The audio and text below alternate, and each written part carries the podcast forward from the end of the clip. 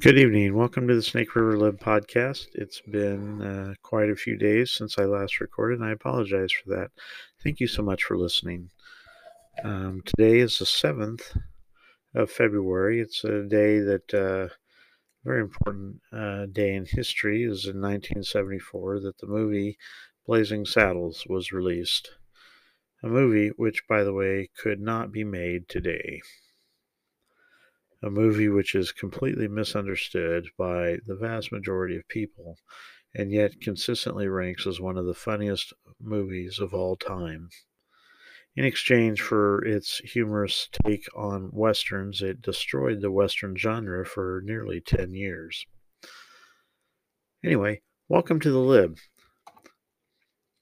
There's so many things that are going on that I'm really actually not sure where to begin. And so let's just begin by talking about what's going on in Canada.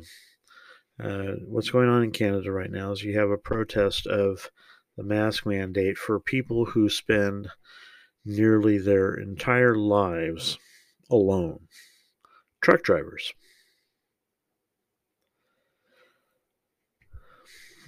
They spend their time in their truck driving, they spend their time in their truck sleeping, and the only time that they're not in their truck is when they are at home, which is not common, or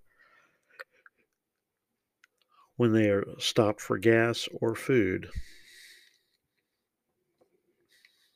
And yet, the Canadian government has mandated masks uh, for everybody and vaccines. You know the drill.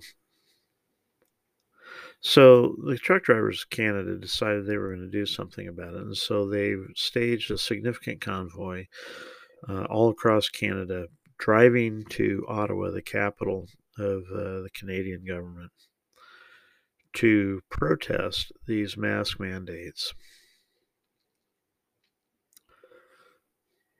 In exchange for that, the, the Prime Minister, uh, blackface Justin Trudeau, who reason I say blackface is more than once he was uh, in blackface as some part of gag, I guess.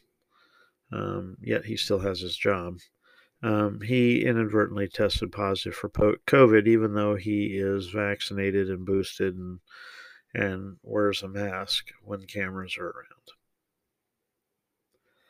But he's left Ottawa because he's isolating himself or probably more likely because he's afraid. You see, when leftist protesters come to town, they usually tend to break things and steal things and hurt people. These truck drivers are not people that are there to, uh, they're just there protesting the fact that government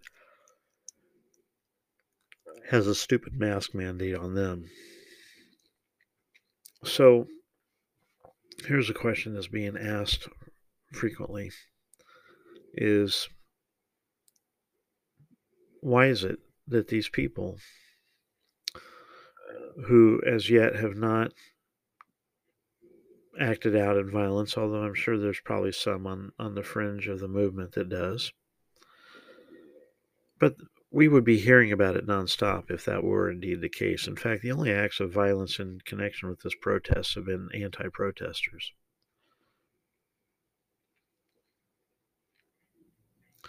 But yet the media is comparing this to an insurrection.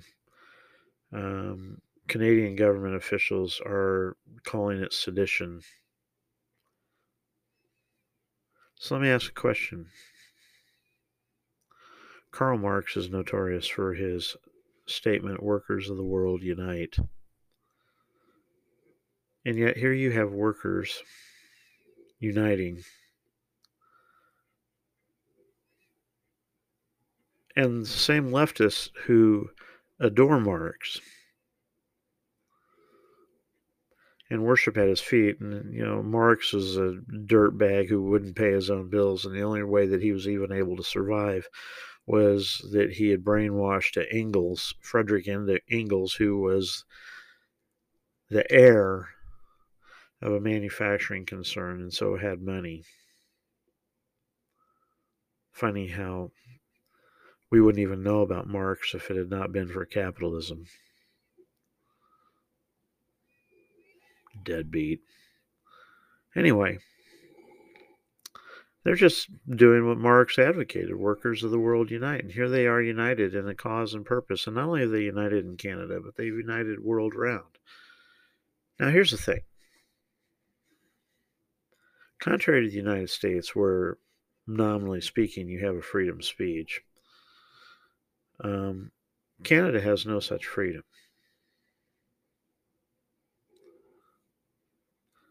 Their speech laws are actually rather gross, to for lack of another term. In fact, most, you know, except for uh, nebulous UN defined rights such as healthcare, education, um, residence, food, etc.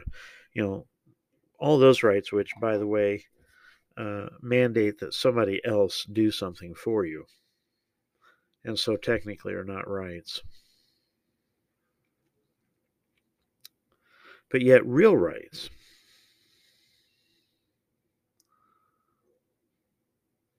life, liberty, pursuit of happiness. You know, when the United States was founded, the Constitution was was uh, ratified, and the Bill of Rights also ratified. Something happened that had never happened before. In that,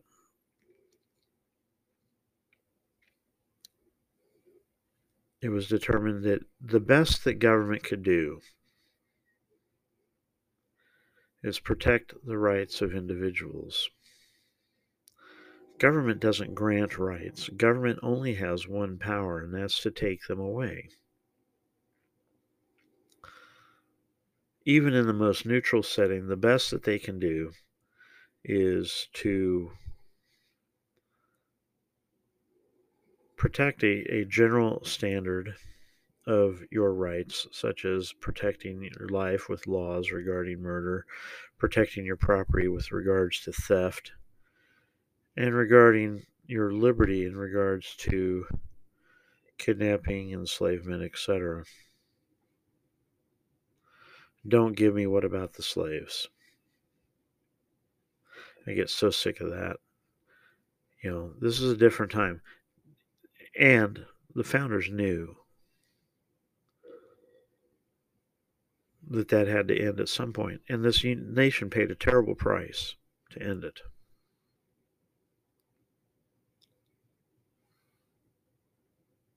Including the loss of the 16th president, Abraham Lincoln, who was murdered.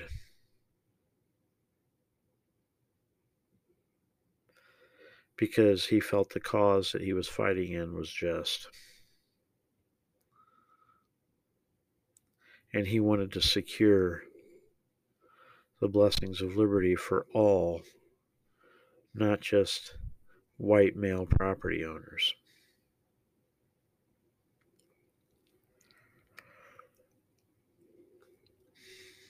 But I digress. Leftists, of course, don't really mean workers of the world unite, unless it's to unite behind them.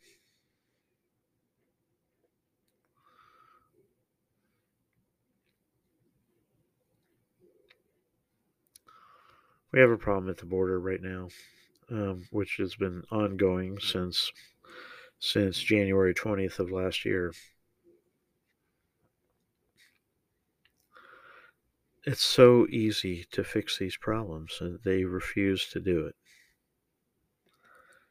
because they don't see it as a problem. They don't mind the invasion.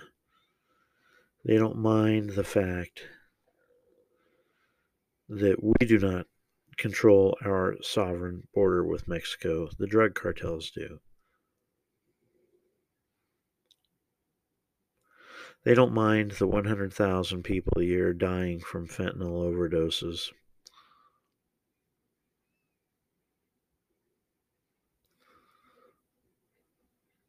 They don't mind clamping down on the rights of Americans to travel the rights of Americans to not have to have the gun to their head regarding a shot, but yet they do nothing to prevent people from coming across the border with all sorts of diseases. They're not tested. They don't even need an ID to get on a plane. All they have to do is show that they have an ICE warrant for them. I wonder if I had a parking ticket, if I could show the parking ticket as a form of ID at the airport. You already know the answer to that. Of course not. And it shouldn't be. And of course, the administration has been caught in a lie in that they say that the only people that they're really letting in and dispersing throughout the country are families with children. And yet, videotape has been released showing that single males, unvetted, untested, are being shipped all over the country.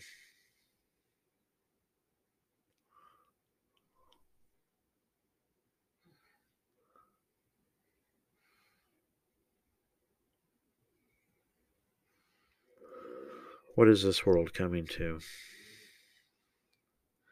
In a discussion with the chairman and ranking member of the Judiciary Committee regarding the upcoming Supreme Court nomination, President Biden essentially said that he's not going to uphold his oath regarding um, defending the Constitution. Perhaps he didn't say it in those words. What he did say, however, was that the reason that these fights are so tense and such is because the Constitution's always changing.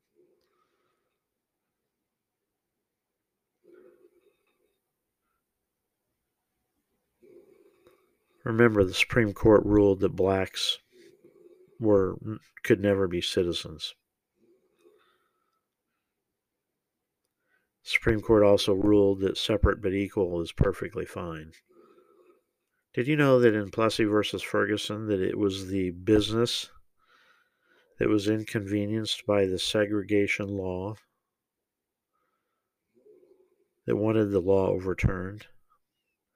It wasn't some government trying to emancipate and integrate blacks and whites, but it was the government that was keeping them apart. And it was the business the public accommodation, if you will, that was against segregation. Bet you didn't know that. But anyway, President Biden errs because you see, the Constitution doesn't change or shouldn't, except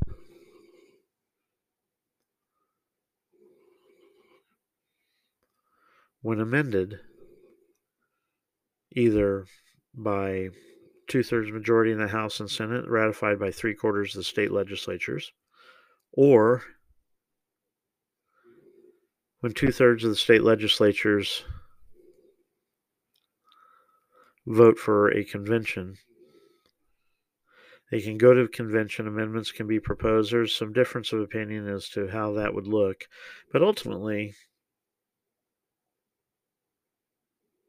you have to have a significant majority uh, on the amendments for those to go out to be ratified. And then, even still, no matter what comes out of the convention, uh, in the case of today, 38 states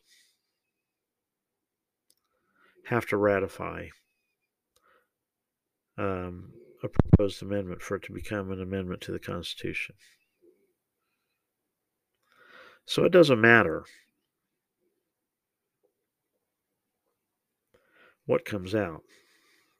You want to try to repeal the Second Amendment? That's fine. Go ahead. See if you can get 38 states to sign off on that.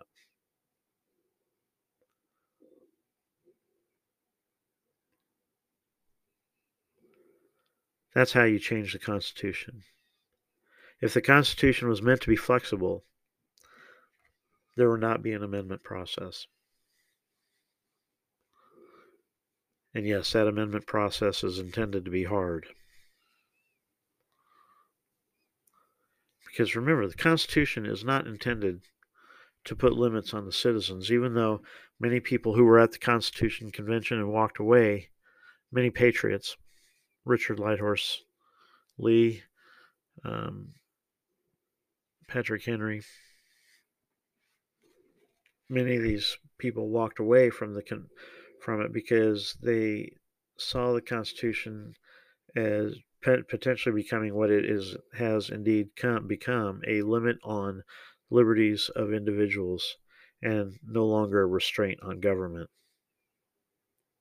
Of course, it took you know 150 years for that restraint on the government to be shredded, which it happened during the progressive area of the early, early 20th century as well as the New Deal, when a whole government was created out of whole cloth that is not that makes laws but is not accountable via elections. The bureaucracy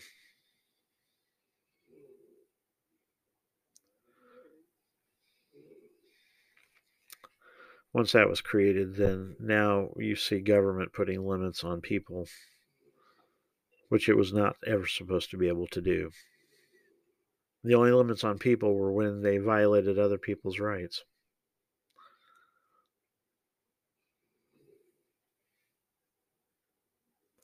Now it's the government that violates your rights all the time.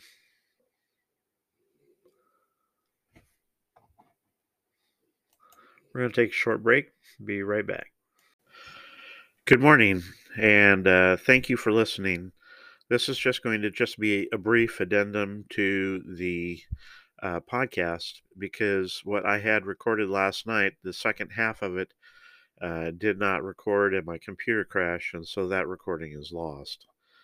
I just wanted to uh, finalize what we were talking about yesterday about the importance of freedom, about the importance of upholding the Constitution, and that people in uh, in Washington need to be held accountable The one thing that the government is supposed to do is secure the borders, and they haven't done that. They talk about a right to health care and about universal access. The problem is, is that there's a cost to that. And add to that cost the, the limitation of number of providers, the fact that uh, regulations, the fact that malpractice insurance, the cost of it, uh, which would uh, speak to legal reforms that are necessary in the system. There's a huge difference between a medical provider making an honest mistake trying to do their job and somebody actually committing malpractice. A nurse practitioner or a physician's assistant should know the limitations of what they can do and more importantly what they cannot do and what they cannot treat and need to be willing to refer those people to qualified medical doctors. Until we get the situation resolved with the number of practitioners, whether they be doctors or, or PAs or nurse practitioners, it doesn't matter. Regardless of whether everybody has insurance, which by law everybody should have insurance. That doesn't still guarantee access. ERs are clogged across this nation with people who, because they cannot afford to go to a doctor, are going to the ER where they cannot be turned away. ERs are not cheap.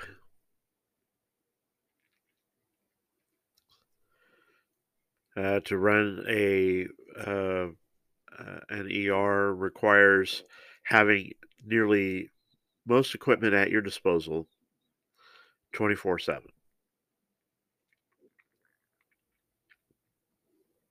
Requires uh, very qualified doctors, nurses, etc., to handle whatever kind of situation may come in at least until if a specialist is needed, a specialist can be uh, woken up and brought in.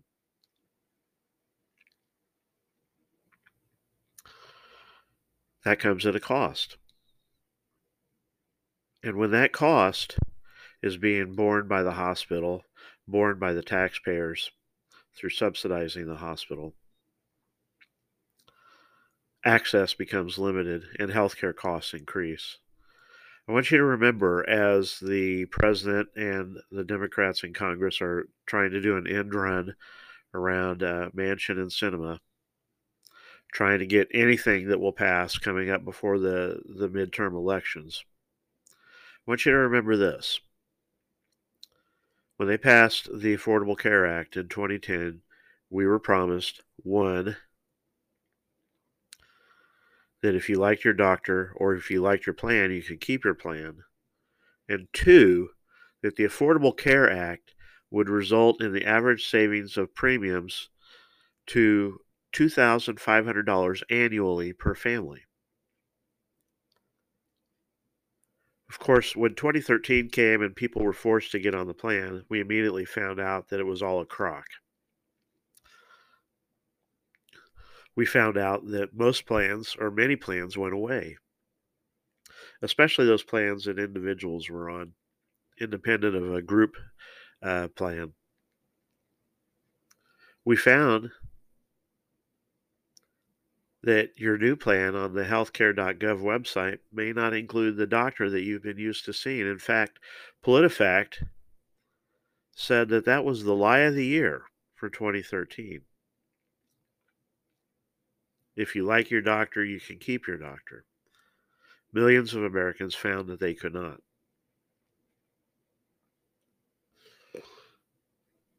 And so, t- so today we're finding out that they're going to start going through the Build Back Better and they're going to cut it out. And then they're going to turn around and they're going to try to sell it to as as if Build Back Better had never existed. They're going to say, This is what we need. So the question that we should all ask is if this is what we need, what was the rest of the stuff you were putting into it? Just like the uh, the um, infrastructure package, which was 10% infrastructure and uh, 90% BS, which actually is, well, that's actually a little bit worse than what government is, where, you know, for needs based assistance, 85 cents out of every dollar goes to government cost. Only 15 cents for every dollar spent actually makes it to the people that need it. So this is, well, it's not, it's worse than that, but not significantly worse. So as they come back with whatever their bill they're coming back with next, you have to ask why did you cut out all that other stuff if it was absolutely crucial to build back better?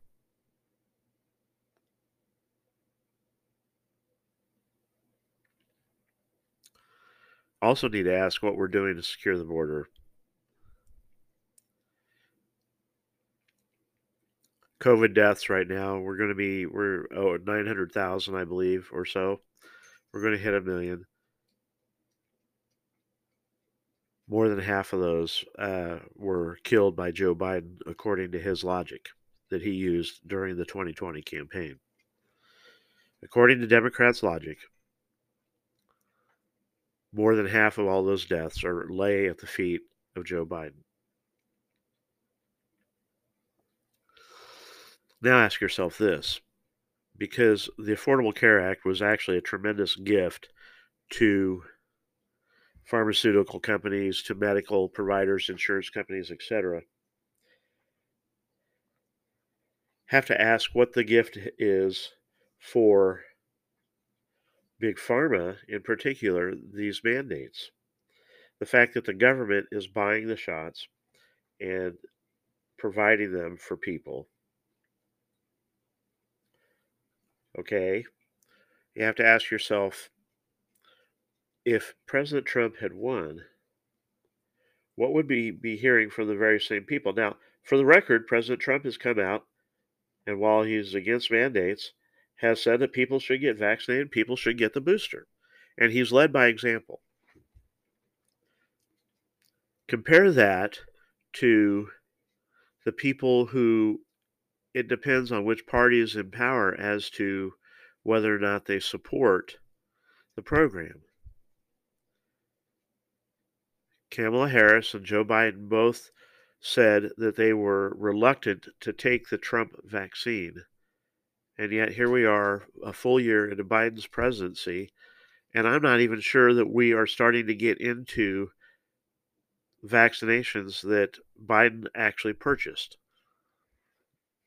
We probably are. I mean, so many people getting vaccinated and getting boosters and such that we're probably getting down to the point where the hundreds of millions of vaccinations that were purchased by the Trump administration are probably gone. We were promised that if we had the vaccine, we wouldn't get COVID. How's that working out? Does the vaccine help? Of course it does. Does it help mitigate symptoms and severity of the disease? I presume it does. I'm not a scientist, but that's uh, all issues indicate that. But we have Johns Hopkins coming out pointing out that the lockdowns essentially had no impact on fatalities. Think about that for a moment. We crashed our economy for nothing.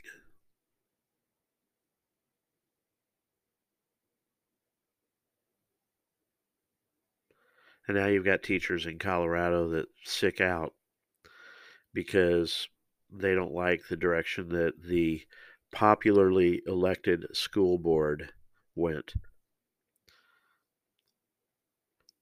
I think 1,300 out of 1,500 teachers sicked out. You know what that is? That's a job action. They can say it wasn't. But that's something that the, the teachers union there could uh, could credibly be accused of and could probably win in court.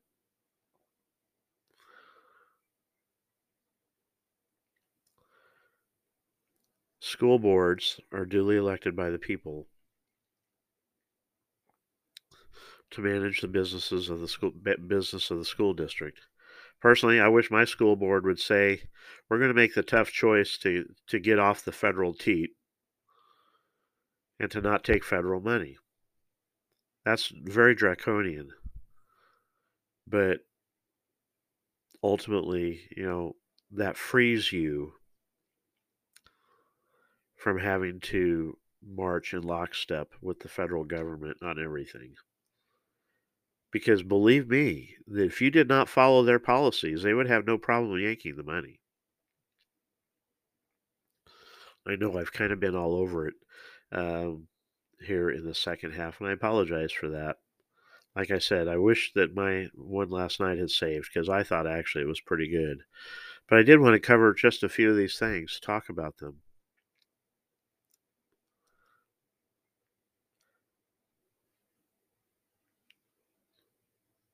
We're getting to a place of choosing. President Reagan was uh, governor of California when he gave his uh, speech at the Republican National Convention in 64, Time for Choosing. So you can go look it up on YouTube. It's well worth a watch. Um, it was very much in line with the libertarian conservatism that Barry Goldwater was espousing. Of course, even in the 60s, facing the communist monster, American people were not ready to go back to the days of Calvin Coolidge. The days where the government was run by the people through their representatives. Now their representatives really have no say in anything. And we'll talk about that the next time. This is Snake River Lib. Taxation is theft, whether it's inflation, whether it's taking from one to give to another whether it's paying for stuff that's not necessary, which we're going to find out with the revised Build Back Better how much was necessary and how much wasn't. Have a great day.